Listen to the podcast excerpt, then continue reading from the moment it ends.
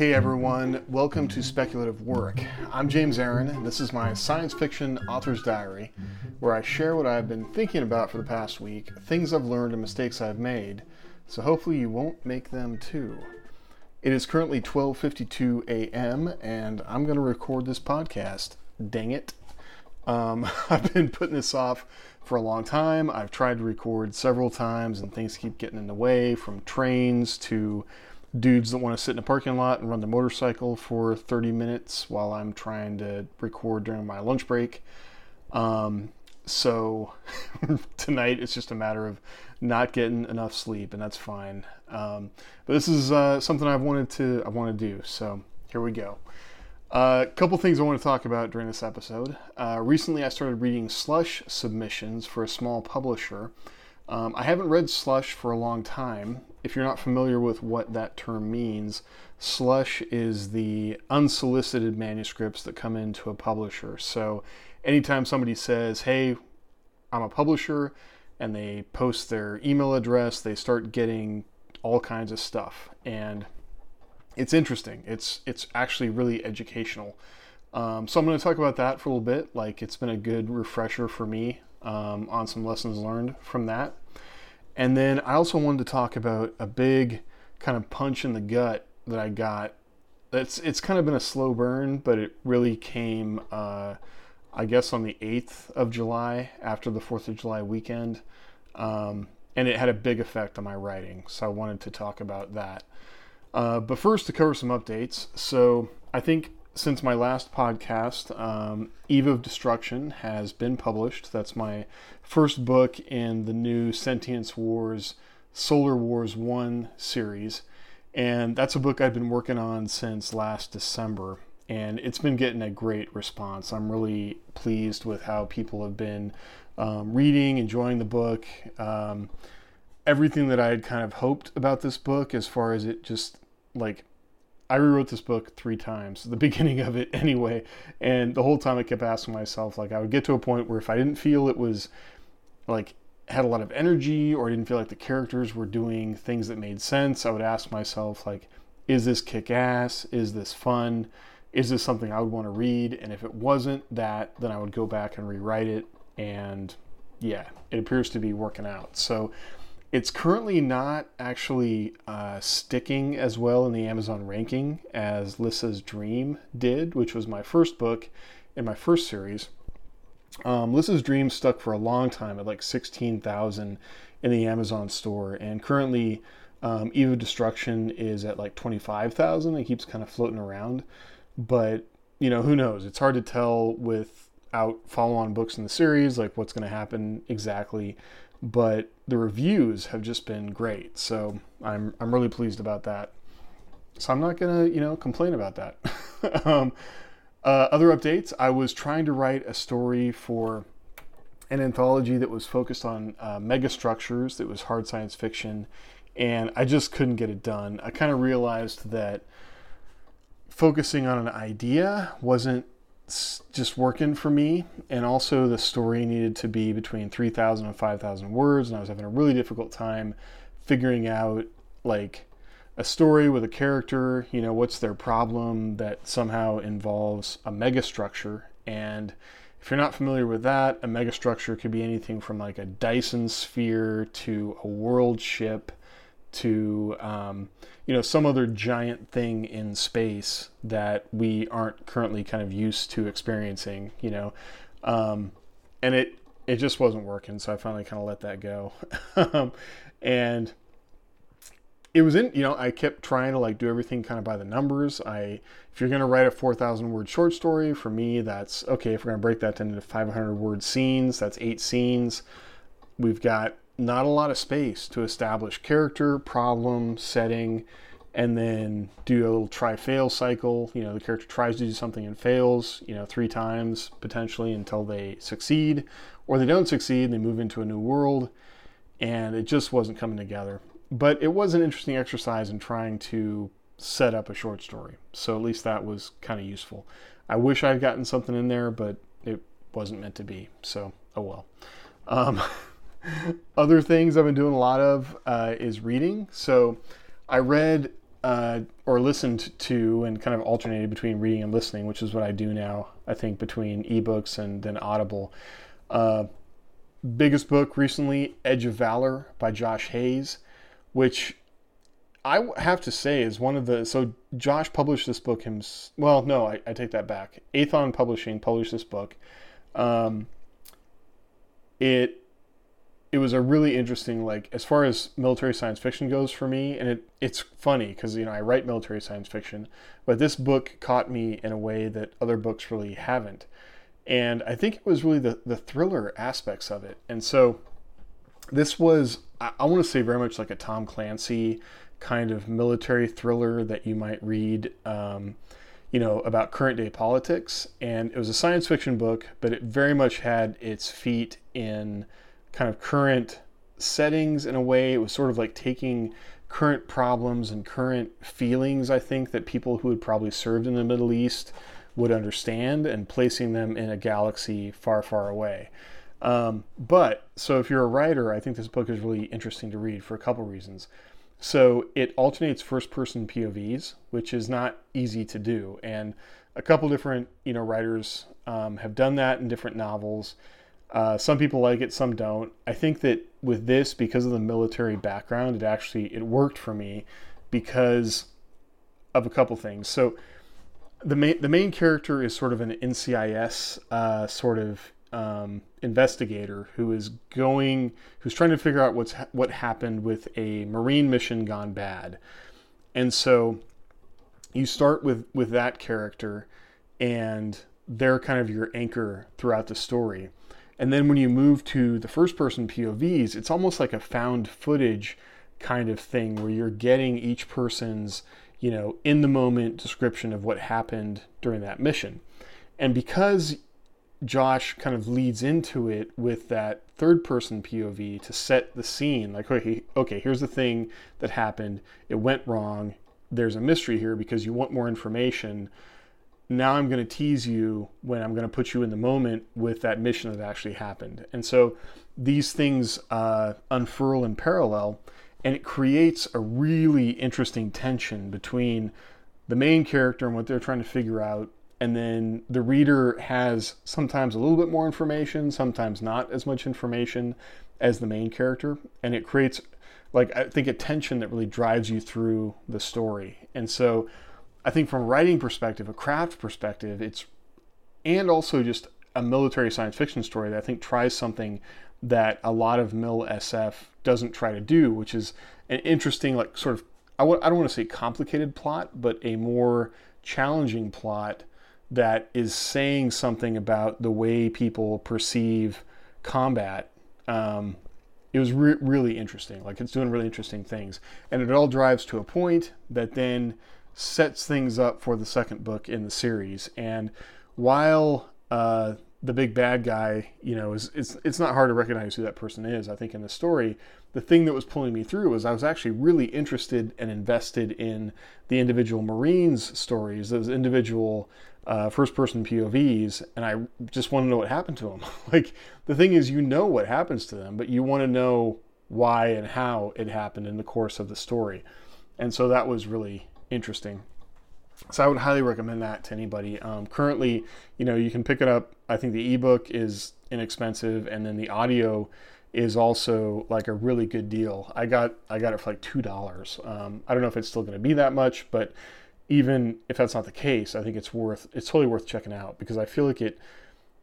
This book does like pushes Mil SF forward in a way that I'm really excited about because I think it's trying to do a few different things between how people experience combat, how there, there's the milieu, so that it's taking place in kind of a border planet, uh, a place that is in conflict between a, uh, I don't know, kind of a United States sort of entity, like a federal sort of entity, and a empire, and it, it is definitely not black and white. Like you, diff- each aspect of those two entities have positive things that they can influence on the um, the world that they're trying to you know potentially take over because it's in this fringe area and that is you know very very prescient, very relevant to what's going on today. And um, it was, I don't know, I really, I really liked it. I thought it was very subtle in some of those things it was trying to do, and I'm, I'm interested to see what happens um, with the with the further books. So uh, I would recommend it. So that's Edge of Valor by Josh Hayes.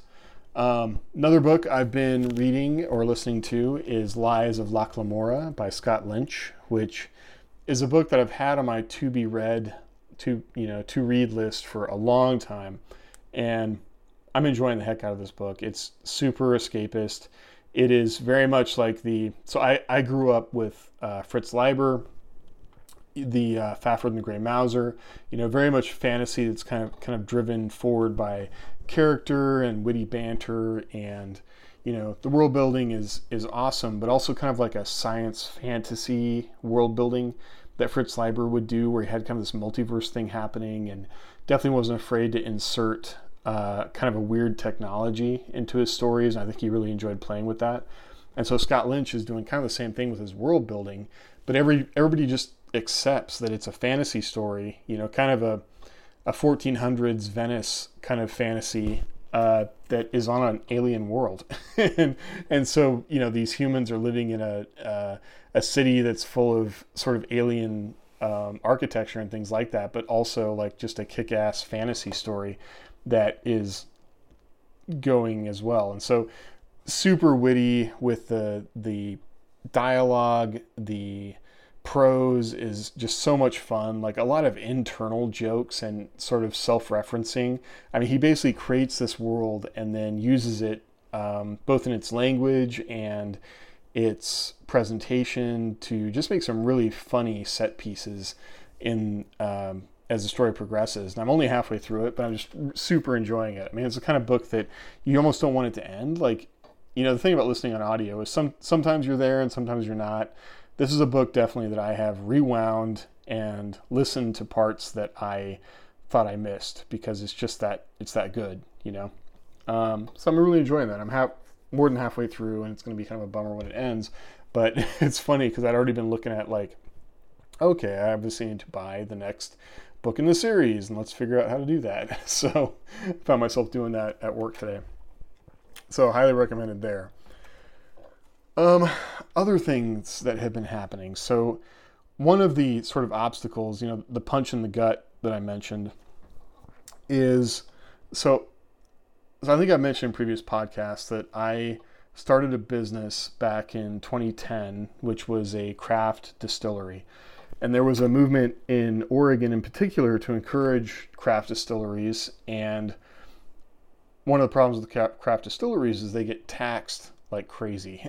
and, you know, I did my math. I thought that we could make money, and it turned out that we couldn't. And so I left that business in 2013 when it was really clear to me that we were n- not going to make money. And I was not comfortable progressing with a business where it was obvious to me we weren't going to make money. I didn't like owing people money. I didn't like going to new people and asking them to invest in the business when I wasn't convinced that it was going to make money. And so my partner and I split ways, and he continued with the business, and it continued to exist for another, you know, six six years basically.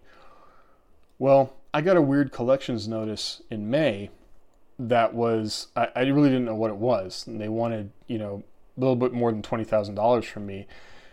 And I'm kind of used to getting collections notices from my former business partner uh, because he doesn't view paying things the way that I do and so I kind of know the deal. Like if you get a collections notice, you need to send a verification request, and you know they have to provide you proof basically that you owe the money. And this one came back with a document from the uh, Alcohol, Tobacco, Tax and Trade Bureau, the TTB, as they're called, which is a federal entity, with a document that I had signed back in 2010 saying that I owed basically that I had I had signed that I would cover the bond for excise tax on the business. And back in 2013, I had I had my correspondence I had sent to the TTB, you know, saying that hey, I'm leaving the business. Please tell me what I need to do to properly extricate myself from the situation. I thought they provided me everything that I needed to do, but apparently they had not told me that I needed to take care of this insurance thing. And you would think that six years go by and like if somebody's going to continue with the business, they need to cover this themselves, but that's not the case. So basically, I was on the hook for a bond for the excise tax for the business. And if you're not familiar with how it works with alcohol in the United States, like this is kind of a throwback to prohibition, even. But if you were making alcohol and you're going to sell it, you have to pay excise tax to the federal government and state tax, but that's kind of processed through a different mechanism.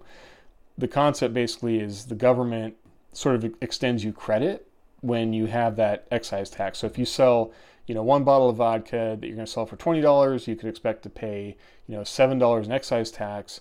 The minute it leaves your distillery, you need to be planning to send the government $7 for that bottle of vodka. And basically my partner didn't do that for six years. and so uh, there's like a, there's a, a debt of uh, just under $100,000, a, tax, a tax debt. Well, the insurance for that bond is to cover up to 16,000 of that, which is what my name didn't get taken off of.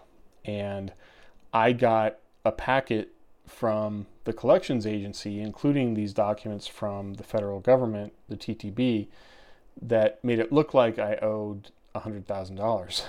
And that that scared me. I mean, I'll be honest. I, I got that information on a, on a Sunday night and I had been on a family trip over the 4th of July weekend and I kind of I have the thing set up where I can see what mail I'm getting, the informed uh, USPS informed mail, which I recommend everybody do. So I, I knew that this letter was sitting in my mailbox but I put it out of my mind because I was really trying to compartmentalize and enjoy my weekend. We had a family weekend, and then Sunday night I get this letter, and you know it's got this information that this is the money that's owed to the government, and that really uh, was like getting kicked in in the face because I thought that I had taken care of everything as far as this business goes. And one of the things that always really, uh, you know, I've I've kind of talked about this before, but when people complain about indie publishing and how much it costs to publish a book, it just makes me want to sort of, you know, smirk at them because they have no clue what it actually takes to start a business.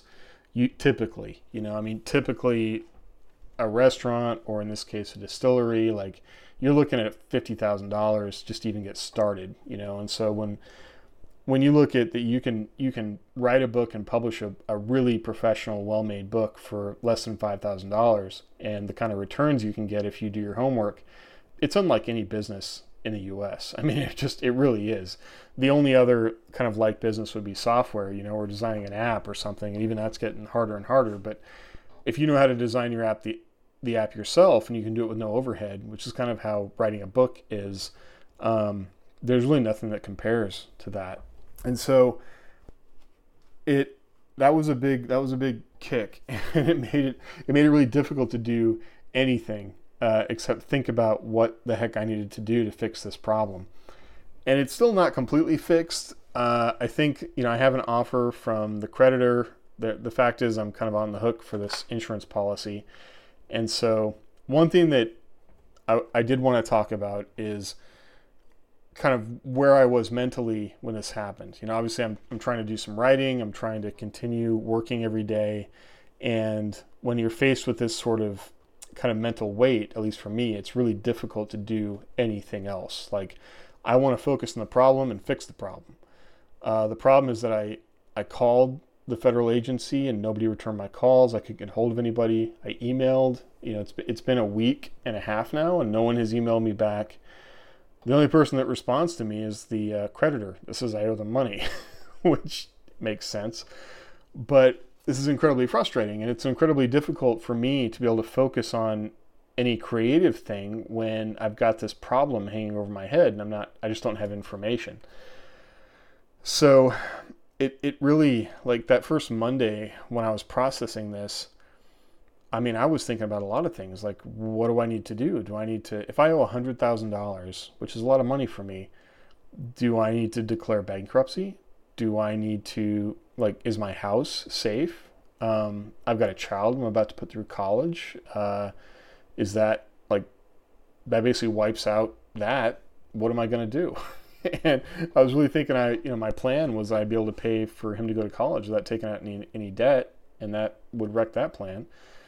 So the the one thing I really want to emphasize is that I just I stopped and I I didn't allow myself to get super worried. And the first thing I did was I talked to my wife about it. and I've been in this situation before where you're faced with something really difficult and you don't know what to do. And my first impulse is not to communicate with anybody. And it's really important to communicate. You got to talk to somebody. If it's not your, you know, it should be your spouse. That's the person you share your finances with. But if you're not in a relationship, then who do you have that you can talk to? Because for me, like this amount of money is like, like that's suicide money. I mean, I, I know you know, you, you look at people that are in incredible financial straits and feel like they don't have any options. And those are the kind of decisions they make, which are not the right kind of decision, obviously. But when you're in a headspace where you feel like you have no options, um, that's tough.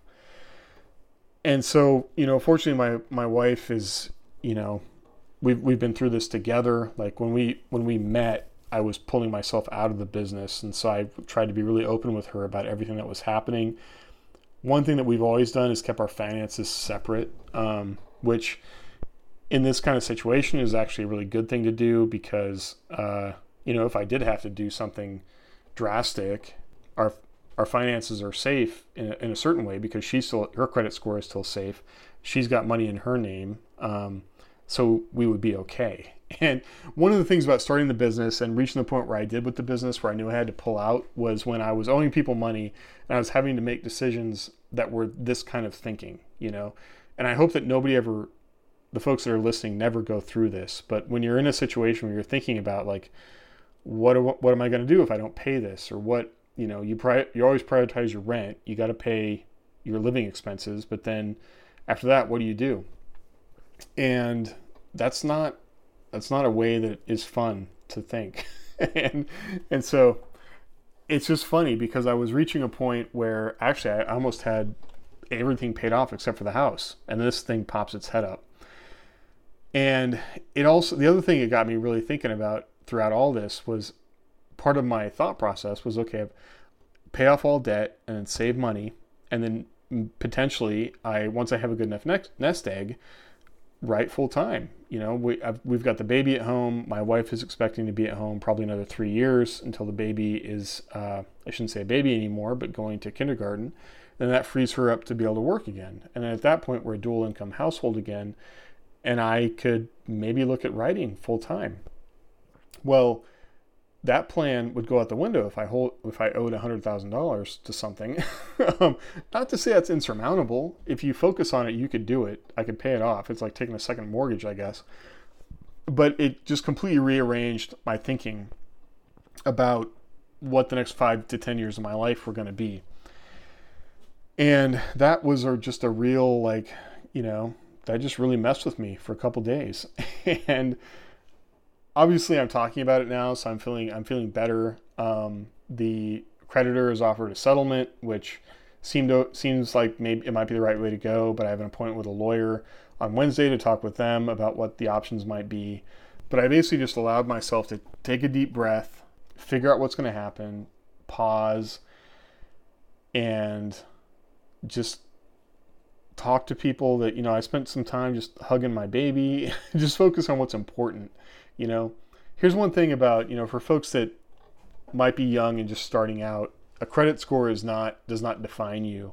And even if you had to, you know, my credit's in a really good place now, but if I had to do something like a bankruptcy to cover something like this, like that's not the end of my life, right? That's not doesn't that doesn't define me as a person. What's important is my family. What's important is my, you know, my relationships, my friendships, and um, the problem with this hundred thousand dollars was I didn't create that debt. I did not create. I mean, that's the thing I'm still kind of like struggling with here is I didn't create that. The business continued after I had said that I wasn't going to be part of it and continued to create this much debt. So I'll keep you posted on what's happening with that. Obviously, it's weighing on my mind because I keep talking about it, but that made it really difficult to write the last week. and and I think when you're facing things like this in your life, expecting yourself to be creative is it might be a bridge too far. But the other thing that I was thinking about was that I did do some writing, and the thing that I was really telling myself as I was writing is I want to escape. Like, write something, get in the zone, take your mind off this, uh, because this thing is really making it hard to think about anything else. And so there were a couple sessions I had where I was writing that I really felt like the story was taking me out of my current uh, sort of headspace, and that was really helpful. When you're in a situation like this, if you find you're in a, for me, it's financial. Financial is a huge trigger for me. There could be other things for other people, but you know, take a breath, pause, think, give yourself time, talk to people, share what you're going through, and you know, the internet is a really awesome resource. You know, I found so much stuff online that was helpful. Um, no matter what your situation is, you know, Google it and you'll find other people that went through it. So, um, breaking it into little steps, doing what I could do each day. You know, I can compose an email to a government agency, I can send the email, and then after that, it's kind of out of my hands. I've done everything I can do. And if I, at that point, they don't respond to me, well, i will move forward the other thing I can do, which, you know, seek legal counsel, things like that. But focus on what you can control, not what you can't control and also focus on what you have, not what you don't have. So for me, I have I have a body of work I've created. I have a family that I love. I have a house. I have you know all the things that are fortunate that make my life great. I I don't need other things. You know, I paid off my truck. I don't need to get another. You know, I don't need to get a, a car loan anytime soon. Um, so those are those are positive things to focus on. And if you're trying to do creative work when you're in the midst of this kind of stress, it's hard, you know. So you, sometimes you got to compartmentalize. You got to like for me, it's like drill down on say the Pomodoro method, where for these 30 minutes, I'm not going to do anything. I'm not going to worry about any of my problems. I'm going to create a story that transports me, and hopefully transports other people, you know, my readers, and it's going to help us both. And that's a really positive thing, and that's what I've really tried to focus on. So I hope I hope that's helpful. I'm still in the midst of this. I feel like it's important to talk about because I honestly believe, especially for men in who are bearing like I'm the sole provider for my family and you know I don't I'm not kidding when I say this is the kind of thing that I, I, I have known people that this drives them to depression, this drives them to substance abuse or creates a rift in their families that lead to divorce, you know, or, or things that are worse. And the worst thing you can do is try and close people off or think that you can solve a problem alone without reaching out to other people. And I mean, I haven't talked to my wife about my writing, like this, the effect this has on my writing. And she can't help me, but she can listen to me. You know, she can give me 15 minutes to do some work, and that that all helps. You know, just knowing you've got somebody in your corner, I think is is incredibly important. So so anyway, I want to touch on that. I don't want to go into it anymore, but I that's been something that's really been weighing on my mind. So I'll, I'll keep you updated on what happened or what what's going to happen. Um, one thing that was really interesting was the company that holds the. Uh, so you know how debt works, right? Like you'll the insurance company that had this bond, they turn around and sell. You know, it was less. I didn't even find out about it except it turns out the bond had you know since March this has been going on. They tried to contact my business partner and he didn't respond but basically, uh, you know, a person that's owed a debt will turn around and sell it to a collections company. The collections company typically buys it for you know pennies on the dollar, depending on what the debt is, and then they will try and do a settlement. This is all kind of based on their expectation to get paid. But it was really interesting to me because they basically made a settlement offer that was a third of the amount that I figured I would owe so that's kind of good news. And I'm still waiting to see if, if that works out. I may, you know, it, it burns me to have to pay this, but also I don't want to get sued. I, I don't know. We'll, we'll, we'll still, still see what happens. But if you engage with the creditors, you know, you might be surprised with what they, with what they offer. Okay. Um, other creative things have been happening. So one thing that's been really cool is on Facebook, a small publisher that I think is doing really cool things threw out a request for Slushpile readers to they had basically at some point they said they had like posted online that they were accepting submissions and that got broadcast to a bunch of different websites and they were just inundated with submissions. And so one of the owners of the publisher posts saying hey we're looking for bait we're looking for slush readers. Is anybody interested? And i volunteered and uh, it's been really interesting to read the submissions to uh, that they've been getting. One thing that's a little bit unique about this publisher is they're they're pretty new. They're also very open to different kinds of work, so different genres is uh, basically like it's all going to be genre fiction. It's probably all going to be science fiction and fantasy of some kind. But as far as whether it's you know weird western or military SF or post apoc, um, they're kind of open to a lot of different things as long as it's a good story.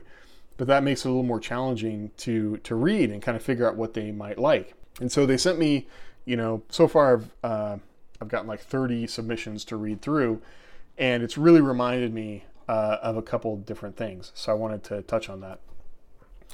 Uh, one thing is, and, and this is what I've been thinking about as well. Like when I look at a manuscript or when I prepare my own manuscripts, um, number one is format. So you can tell right off, like, if the author is used to submitting to markets just based on the formatting. You know, are they following standard formatting? Even though I don't think uh, the publisher, you know, specified what kind of formatting they wanted, uh, if somebody follows standard formatting, which you can find on the SFWA, if you go to uh, sfwa.org and look up uh, format, manuscript format, you'll find a, a document that shows you how to do this. But having the right format makes it much easier to read the manuscript.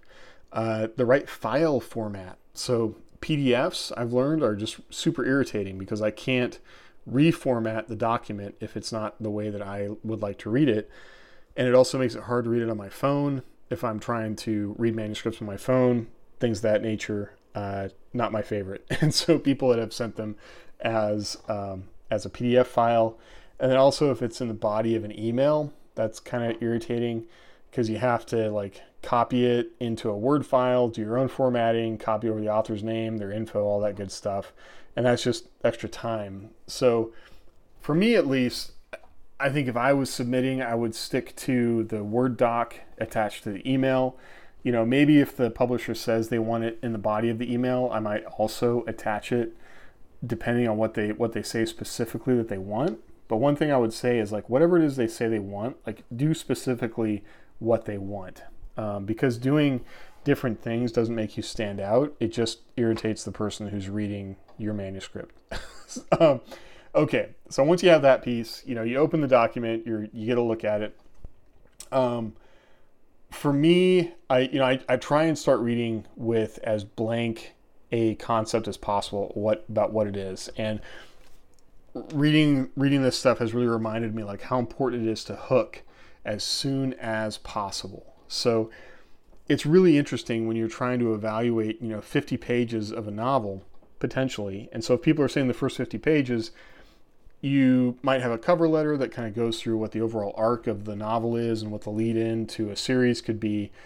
But then you have to evaluate the author's ability to actually pull that off based on the first 50 pages. And so for me, like a science fiction story, you know, obviously science fiction is my favorite. Um, I'm also reading through some fantasy and stuff like that. I really enjoy fantasy. I, I read a ton of fantasy. But it needs to, to me personally, like if I start reading something I, I think it needs to communicate within the first, I would say, paragraph, like what it is. So if it's science fiction, if it's space opera, if it's military SF, if it's, you know, post apoc, whatever it is, like who is the character, what is the situation they're in, and what is their initial problem. So that doesn't need to be the overarching issue of what's going on, but do they want something? You know, are they face down, you know, are they crawling through the dust, moving to an observation point so they can look at a, you know, a convoy moving through a galactic outpost and they're thirsty, you know, or they're worried about their ammo or they're not sure if the mission is, you know, going to be a success or not. Like, what do they want? What is the concern? What is the, for me, what are the stakes? And you don't have to get, you know, I'm saying the first paragraph and a half, you don't have to get it like right there, but within the first two paragraphs or so, I should know what I'm reading. And it's been really interesting to read these different manuscripts and realize that you know I could be 10 pages into a manuscript and not get not get the main character's name, uh, not I don't know what anybody wants. I don't know why we're doing certain things, and uh, it really makes you highly sensitive to um, kind of narrative summary, which is the thing we used to say a lot in my authors group, where you know you're sort of describe it's that kind of info dump, you know, where you're just like dumping information about the world, or you've got two characters talking about the world, and there's no tension, there's no story, there's no plot. Like what what do these people want? Why are they here? Why did the story begin at this point, and why is this the most key point of when the story needs to begin? You know, and and you definitely get a sense of like folks aren't thinking about that. Um, so that's to me that's important. Um, you know, one thing as I've read is I've come to realize like maybe what's important to me isn't necessarily what's important to the editors. And so I, I've actually tried to come up with kind of a systematic way of evaluating the manuscripts. Um, you know, does does the grammar work? Like, does it work on a sentence level? And then from there, is the story interesting? Are there are there hooks? So maybe it's not working for me, but there's kind of an interesting hook that the editors might be more interested in. You know, we've got like a war between the states, or we got a post-apoc with alien invasion, or you know, whatever. And so I'll list out what I think the hook is, um, if I can find one. If I read 20 pages and I can't tell what the hook is, then I, I don't, you know, I just say, hey, I, I couldn't figure this out. Um, other things that, that work really well for me are world building through action and character, as opposed to that narrative summary I was talking about. You know, I, I think typically people don't think about their world, you know, in a, in a way that it's often described in novels. You know, people will describe their world as they experience it. And so as a writer, I try to do world building through the character and how the character interacts with the world around them. I don't stop and talk about the political system in the United States um, when I'm just getting a kid to school, you know, that, that kind of thing. So how they how they do that that's kind of like a higher level of um, i'm excited to see that. I've read a few different you know manuscripts that were military science fiction and so for me like are the military details authentic? So if you mention an army ranger are you aware of what battalion they were in? Do you know where they served? Do you know what their loadout is? Do you know how they feel about being a ranger? Uh, can you talk about ranger school? Um, if you mention gun quote unquote that to me oh, is always kind of a something that throws me out because as a soldier, you never. I, I guess you could call it a gun if you're making a joke, but that's going to save that's that's the tool that's going to save your life so you know its nomenclature you know its loadout you know its capabilities you know its limitations um, you're going to call it by its nomenclature at least in my experience and so you know you know how many rounds you have down to the last you know magazine because that's what's going to save your life. And you probably know how many your buddy is carrying as well. And you know how heavy they are because they're heavy. You know what various capabilities they have. If you're carrying explosives it's the same thing. You know what are the capabilities and limitations of those explosives?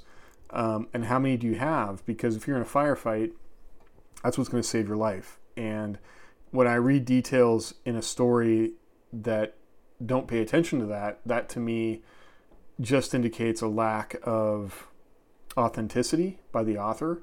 And I don't think it's it's that hard to get those things right. You know, you can talk to people or if you just don't have that information, then don't focus on that part of the story. And maybe I'm I'm nitpicking about this, but to me that's something almost immediately throws me out. And I think it's important to get those details right, depending on, you know, there's so much information that's available now, so it's not that hard to do it. In science fiction, you can just create whatever you want to do. So it's not like you're arguing with some World War II ner- nerd about the capabilities of, you know, a German Mauser versus uh, an American, you know, rifle. So that that's something I think it's important to get right. And I, you know, read a couple manuscripts that kind of got didn't pay attention to that, and so that kind of threw me out. I mentioned what does the character want. So knowing what your character wants, and it doesn't have to be like the big want or the big need or the big internal drive, but what do they want on the first, you know, for me, it's important to have that on the first page. And then, you know, I think this was a little difficult because the publisher is open to publishing a lot of different things, but like, what other things has the publisher uh, done, and will this will this work fit with it? And I've heard people complain about this before when, you know, in magazines and publishers that they just get stuff where it's obvious the person isn't familiar with what they do at that magazine um, or publisher. And again, I think that's just important. You know, if, if you're going to write a query letter to be able to like reference their existing work, like, hey, I think this book is like X thing that you also published because it might be a similar market you know and some people were very savvy about that. They mentioned markets they thought that the book would appeal to. That seems like a good way to connect that shows you're kind of paying attention that you're actually trying to connect with this individual publisher as opposed to uh, just sort of shotgunning out there into into the world which is tough but i think it gets back to writing to market. You know we talk about that in the indie space. You're going to write to meet an audience.